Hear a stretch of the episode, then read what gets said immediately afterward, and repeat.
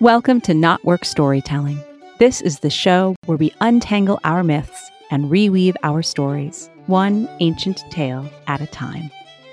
I'm your host and lead storyteller, Marisa Goudy. I'm a myth worker, a story healer, a coach for writers and creative entrepreneurs, and the author of The Sovereignty Knot A Woman's Way to Freedom, Power, Love, and Magic. If you love what you hear and want to support the show, I'd be so grateful if you become a paid subscriber on Substack. In my newsletter, Myth is Medicine, you'll receive bonus content related to the stories on the show and deep dives into how mythology and folklore can help the individual and the collective in the present moment and beyond. There's a link in the show notes to follow Myth is Medicine on Substack, or you can simply visit mythismedicine.substack.com. Before we explore this week's story, I have a question for you. What about your stories? Whether it's a book project that wants to be birthed, deep, authentic writing to support your business, or a personal creative project you can't quite name yet, I'm here to support your process and help you get your words onto the page and into the world. I work with folks who are writing memoirs, chronicles of the spiritual journey, and books that explore healing and the imagination even as they explore the toughest truths of life. I support entrepreneurs, especially coaches and therapists in private practice, who wish to weave their personal experiences with their professional knowledge and wisdom. Do you want to build a writing practice and develop the ideas you know you must share? Visit my website, marisagoudy.com, to learn more about my writing coaching services and set up a free 30 minute consultation. Season 4, Episode 7 a re release of Ireland's forgotten goddess queen witch. As we approach the end of the fourth season of KnotWork Storytelling, it feels like the right time to revisit the very first story I wrote for the podcast. As you might have heard, this is the story that really started it for me. The voice of Mongfind, the forgotten goddess queen witch named in the episode title, came to me and declared that hers was the voice of the interrupted feminine she charged me with telling the story of the guides, gods, and ancestors. In February 2022, I sat down and discussed this story with the wonderful Meg Sweeten, an Irish American sister on her own quest to bring the ancestral magic to Turtle Island. I encourage you to listen back to Season 1, Episode 2 to hear that wonderful conversation. In this episode re release, you'll hear the story only, and there's a reason for that. This is a Samhain story, as you'll hear. And that's one of the reasons I'm bringing it to you again, because here on November 1st, we are still very much in the heart of Samhain season. As the story says, then on the eve of Samhain precisely, Mongfind dies. So this is the death of Mongfind the Banshee. Hence, Samhain is called by the rabble Mongfind's feast, for she was a witch and had magical powers while she was in flesh. Wherefore, women and the rabble make petitions to her on Samhain.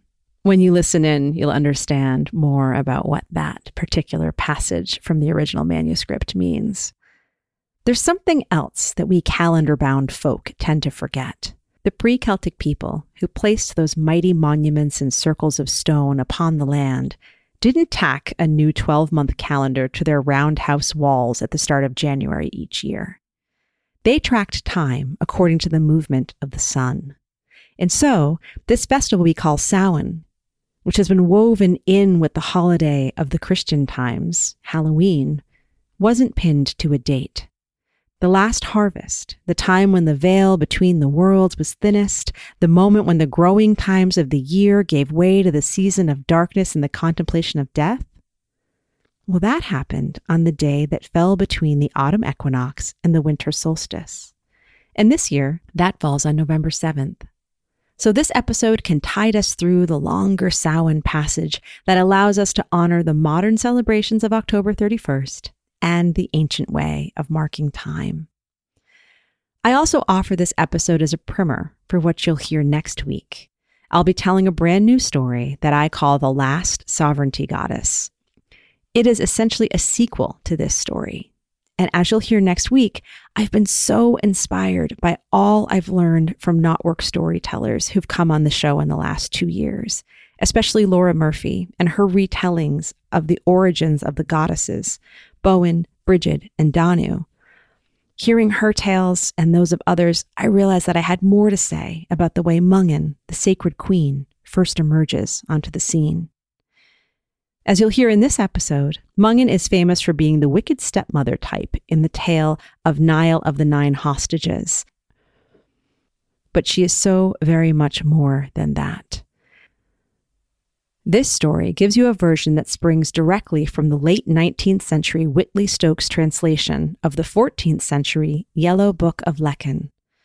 I'm deeply grateful to the work of Gearóid Ó and his analysis in the Book of the Cailleach, which gave me insight into the twist in the narrative that asserts Mongfind's right to the throne and questions the political machinations that were the origins of the Uí Néill dynasty. Don't worry, you'll understand what I mean once you've heard the story. Okay, enough of this long introduction. I'm breaking my own rule of letting the story speak for itself with all these words. But next week, we'll be back to the familiar format of story first, and then that deep dive into all the ways it still resonates. For now, I'd like you to meet Mongfind, Ireland's forgotten goddess, queen, witch. There was a queen. There was a king. She was not just any queen, and he was not just any king. The king, Eochaid Mugmedón, was the rightful chosen king of all Ireland. The queen, Mongfind, was the fair haired one. She was the sacred queen. She was the land made flesh, the sovereignty goddess come to walk amongst her people to ensure the health of the earth and all who walked, swam, and flew over it. He was a man of his land and of his people. She was a woman of the she, those otherworldly folk who ruled Ireland in their way from the far side of the Veil, from beneath the great hills. Now, we don't have a story of how they met or what she thought of him after their first date, but we do know this. A sovereignty goddess appeared in human form when it was time to choose the next worthy ruler. She would have chosen Eochaid above all the other petty, warring kings of Ireland and set him upon the high king's throne at Tara because he was worthy of the land and its people. She chose him because she found him pleasing, and because, with him, she could be satisfied. So, yes, we can assume they wasted no time and made no pretense about waiting till their wedding night. This royal pair, who were blessed by the great mother upon whose back the kingdom was rooted, had four fine sons Brian, Fiachra, Ailill, and Fergus. Now, more than just a mother, more than just an envoy of the divine, Mongfind was a seer. The stories have it that she had a dream of her sons becoming a pack of dogs, each different in his own way. Brian was such a great hound, he was confused with a lion. Fiachra appeared as a fleet footed greyhound. Ailill became a beagle. And finally, Fergus transformed into a black mouthed cur. These dream sons turned dogs fought viciously with one another until, eventually, Brian's lion dog became the clear master.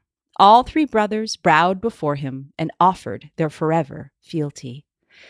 Dreams and visions were currency back then, and they were respected in a way that would seem foreign to most of us nowadays. Mongfind's dreams came directly from nature, from the mother of all nature, from Mongfind's own divine nature. And so one might assume that was that. Royal family life would unfold according to the patterns as old as the earth itself, as old as the seasons. This story would follow the pattern of the goddess and her chosen king. This story would develop as naturally as boys and dogs and other growing things. It's true, Eochaid and Mongfind lived as the rightful king and queen of Tara for some time, ensuring the harvest from the fields and the peace between the people, or as much peace as there was in a land so accustomed to men making war upon her from shore to shore. There was always a limit as to what the goddess could do when her people took up sword and spear and found they could rule by strength rather than a commitment to balance. In her own divine human way, Mongfind did what all goddesses do tilting the world through the seasons, holding the harvest and making space for the frosts, and drying the tears of every woman, child, and elder who lost more than they had to give in the endless battles and strife.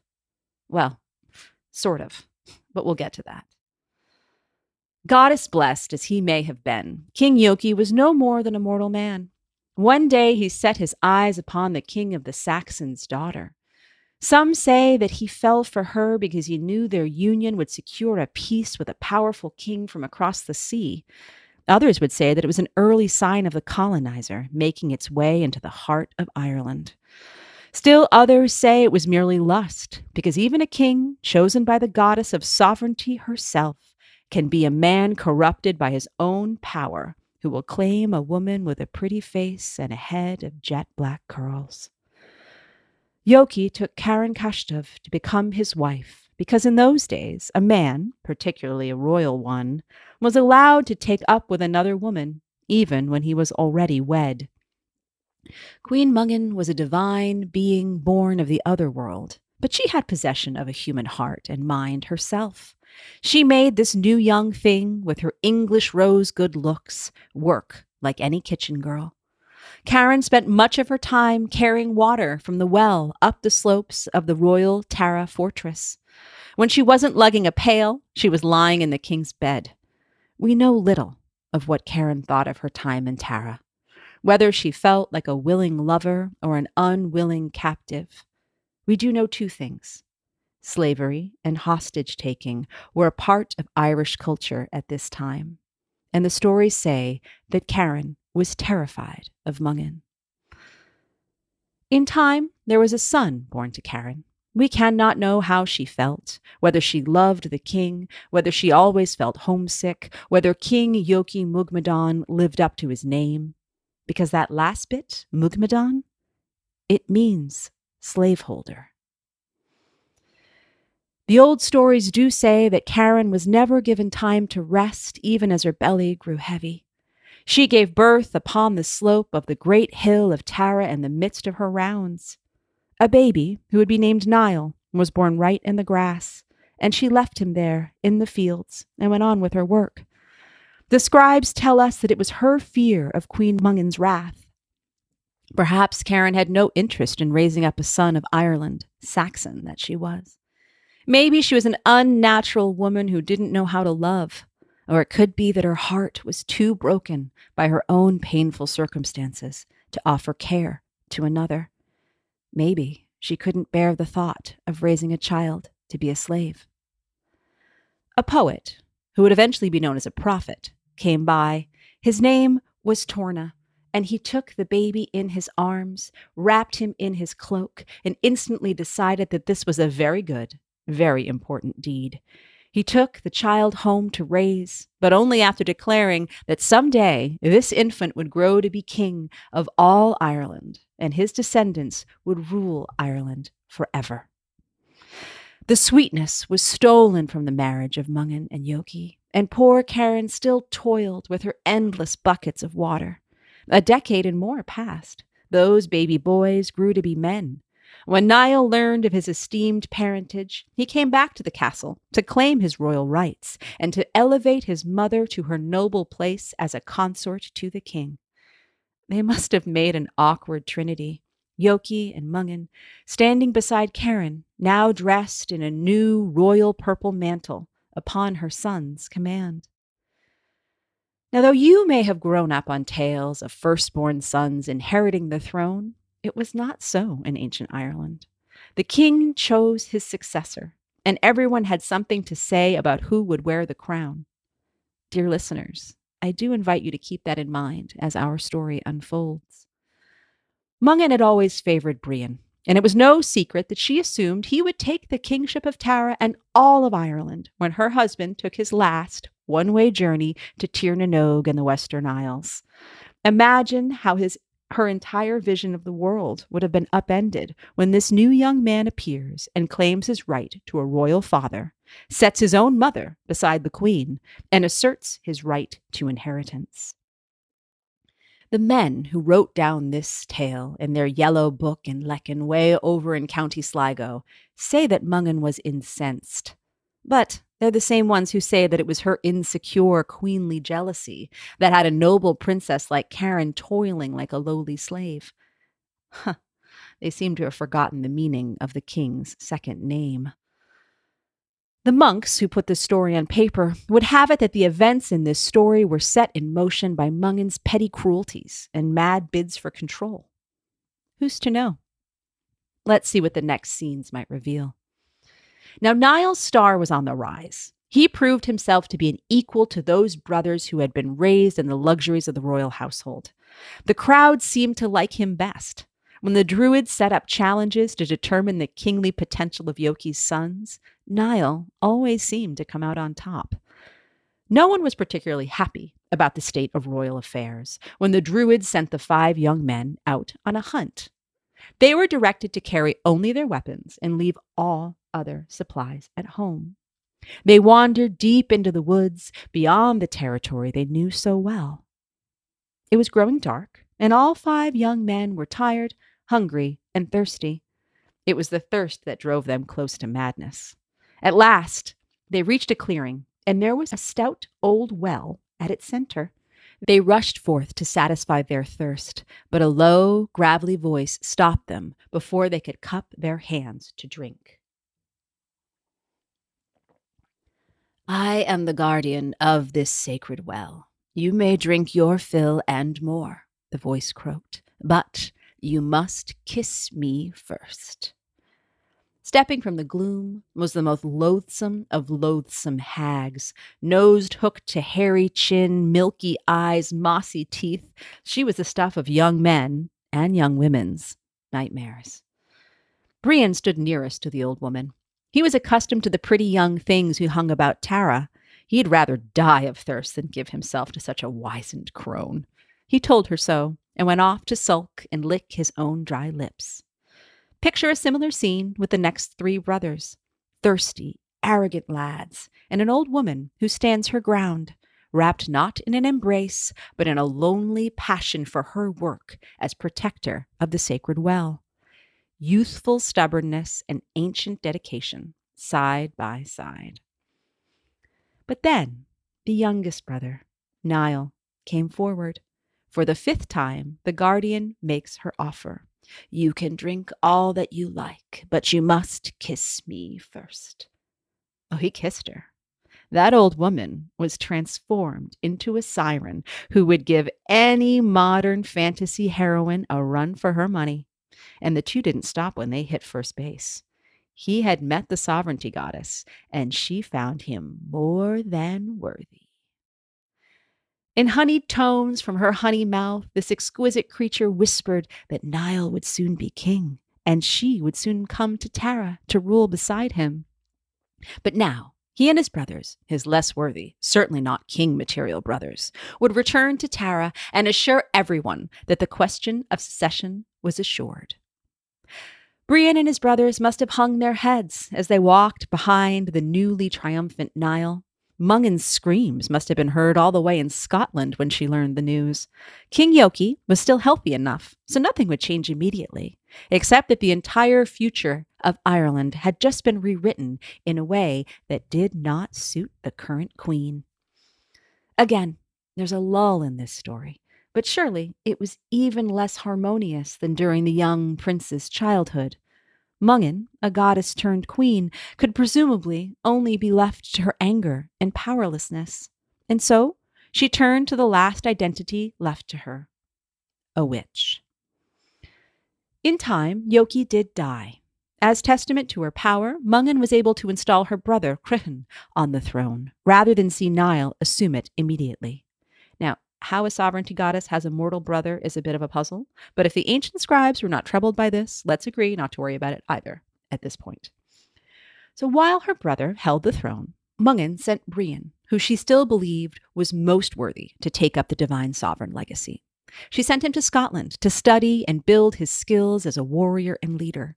He was gone for seven long years, and when Brian did return, his uncle Cruichen refused to pass the kingship on to him. Now, this would not do. Niall had disappeared from the scene, at least for the time being, and the queen could not stand fighting amidst her own house, amidst her own blood kin. Mongfind arranged a great feast of reconciliation. She invited her sons, her brother, and all the rest of the hangers on. Somehow, Niall and Cairenn's invitation was lost in the post. Sad, but c'est la vie. At the feast, she offered her brother her royal cup.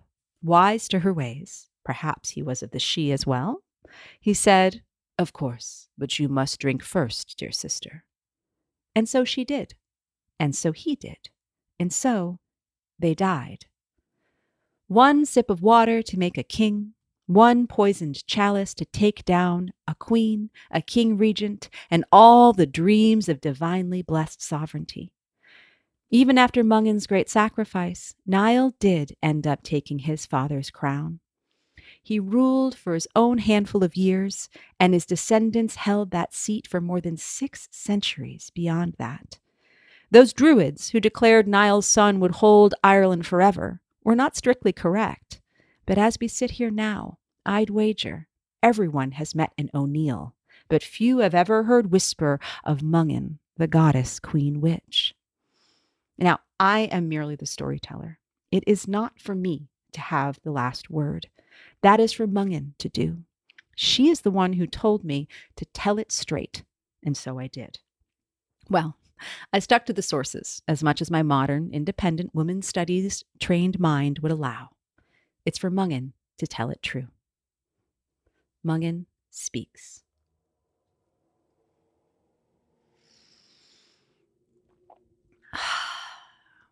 yes, I asked you to tell it straight. And so you did. And yes, I asked you to tell it true. And it's also true that this is actually my work to do. You could not have told them about my life before the page, before the scribes got hold of my storyline and twisted the shape of my lifeline. I had my own long life beneath the hills, on that other side of the veil where the Tuatha De Danann still dwell and thrive. I was one of the great goddess Danu's children. I still am. There was a time when we walked the land freely, perfectly at home in our own divine form. But times changed.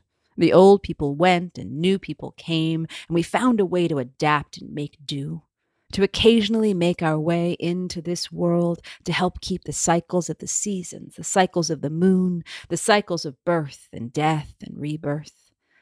A set of my sisters and I were called to do that magical hag to princess to queen act.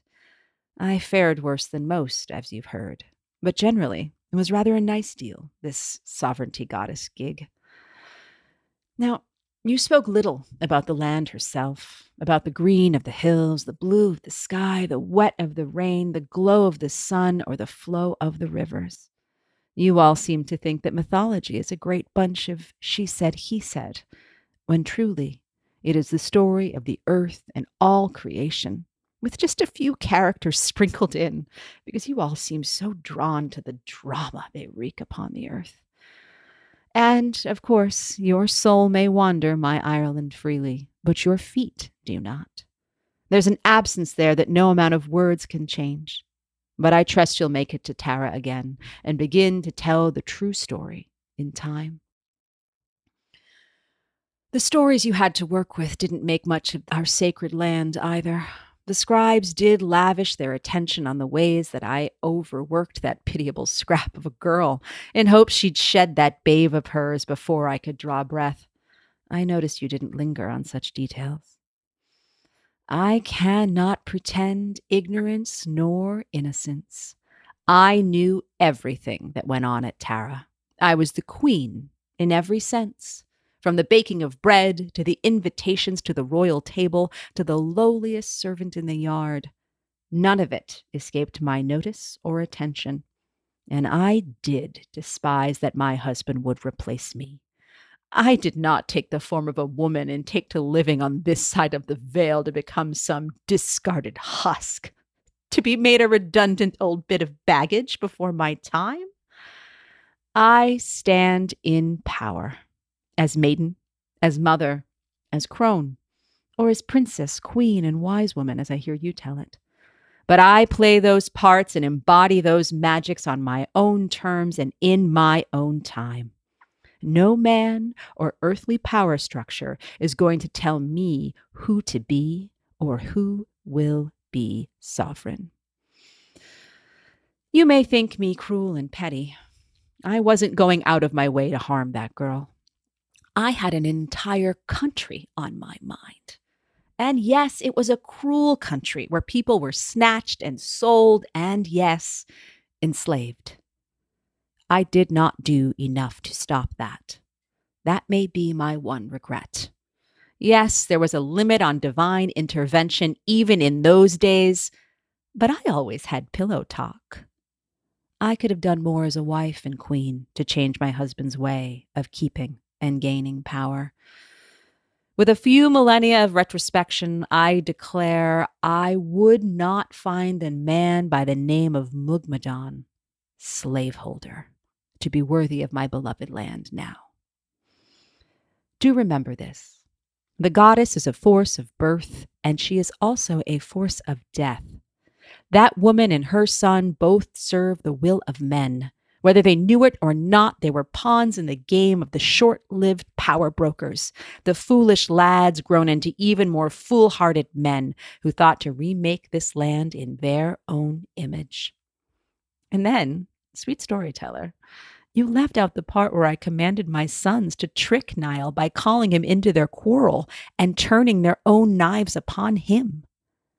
Maybe you didn't want to paint me as a would be murderess, seeing as you brought all these people here to hear some song of a forgotten heroine, some goddess queen witch who deserves to be remembered. Hmm. well, maybe I did order my boys to take Niall down. Maybe they did not because they were too weak. Maybe they had purer hearts than I. Maybe they believed in that oath they'd made to their younger brother. Maybe they believed those bedtime stories I told them, the stories that were actually a true account of how I met your father. Maybe they were raised in a faith so strong they never learned to think for themselves. I, my dears, have been that hag. I have been the transformed maiden who blithely offers a kiss and the friendship of my thighs to the worthy will be king. I have held the throne and all its power. I have wielded it with wisdom and fairness, and in the name of the old ways, in the name of the great mother Danu, who cares for this land like she would care for her dearest child. And I, my dears, have always had a name. That mossy toothed old besom who guarded the well, she was no sister of mine. She was sister to no one. That nameless prop they offered you, she has only ever taken breath on the page. The lads who ran the ancient O'Neill dynasty's propaganda machine dreamed her up, you see. Those boyos were never by a sacred well with my sons, but they were in the room where it happened. They conducted the backroom deals that took the throne from my worthy eldest son Brian, and they put Niall in charge. They made up a tale after the fact to justify the way they subverted the will of the goddess. They made up a goddess to justify placing their boy on the throne to suit small minded, greed driven human designs. And then they dared do it in my name and invent a story of my demise as a common poisoner. I did drink a poison cup. It took me down just as it took down Cruichen, my beloved brother. And of course, he was of the fairy folk, just as I was. I wouldn't have passed the throne on to just anyone while my Brian was off learning the ways of statecraft. Cruichen and I may have had a disagreement because that brother of mine did rather like his stint on the throne at Tara. The boys of my family did have it a little rough. They didn't have many chances to emerge into this world and try their hand at sovereignty. I can barely blame him. For Cruichen and me, it was a pact finally sealed. We had watched the men of Tara and the rest of the warring families run rampant over the old beliefs in sovereignty. We'd watched them upend the vital, delicate balance that must be maintained between the gods and nature and the people who rely on the goodwill of those gods and the health of the land. We chose to return to our mother, our sisters, and our brothers in the realm of the sídhe, to restore our sanity and to decide how we'd emerge again to find another worthy ruler on another day. And now most say we gods and goddesses have had our time. We passed the mantle a long time ago. I haven't dreamed of putting on my human guise for centuries. We work in whispers now. We distrust stories, for obvious reasons, but we know that we depend on stories for our very survival. In my day, we didn't have words like patriarchy, capitalism, industrialization. Not that I spoke English. But we had men who would wrest control from the vaster, unseen hands of nature and the divine. We had women who went along because they trusted men to butter their bread more than they trusted their own sense with the cows. Now, hear me. If you've ever met an Irish heroine, you'll know that she always has a mighty way with the cows and can lead the herds or make a miracle with the milk like you've never seen. Remember this Never trust a woman who relies on a man for all her butter. My time is Samhain, that last October night you all seemed to call All Hallows Eve. I can tell this story out of season, but I ask you to remember when the moon of the autumn again fills the sky. This, though I hate much of what those monks say of me in their yellowy old book, I rather like the way they tell it at the close. Then, on the eve of Samhain precisely, Mongfind dies. So this is the death of Mongfind the Banshee. Hence, Samhain is called by the rabble Mongfind's feast, for she was a witch and had magical power while she was in the flesh. Wherefore, women and the rabble make petitions to her on Samhain.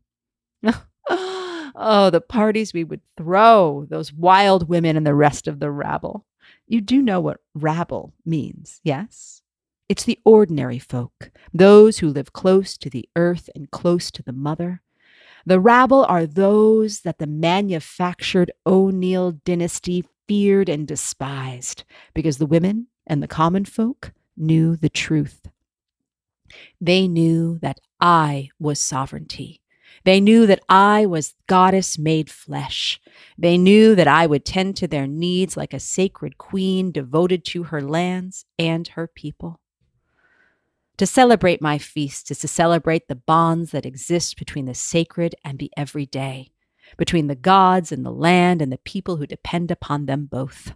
To celebrate my feast is to celebrate the Great Mother and all those who fight fiercely to protect her. I was a goddess. I was a queen. I still am. I will take their label of witch and make it holy because that is what women and the rabble do when we are misunderstood, accused, and betrayed. I offer my magic, all divine and human as it may be. By my magic, I will ask you to transform the story my story, your story, poor Cairenn's story, because I cannot believe she wanted to be a henchwoman to those who would tear the world from the hands of its divine caretakers and tilt creation all out of balance.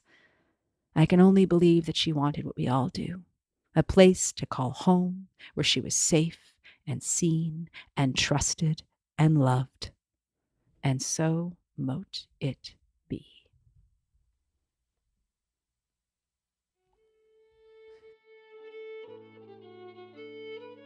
Thank you for tuning in to the KnotWork Storytelling Podcast. Please subscribe and review the show on your favorite podcast platform. And do share this episode with other lovers of myth and story.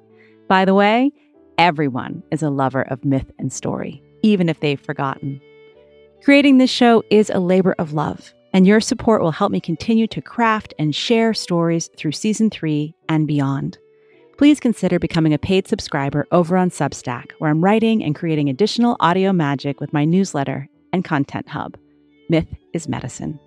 You can find out more about my writing, my book, our online creative community, The Heroine's Knot, as well as how to work with me as a coach at marisagoudy.com.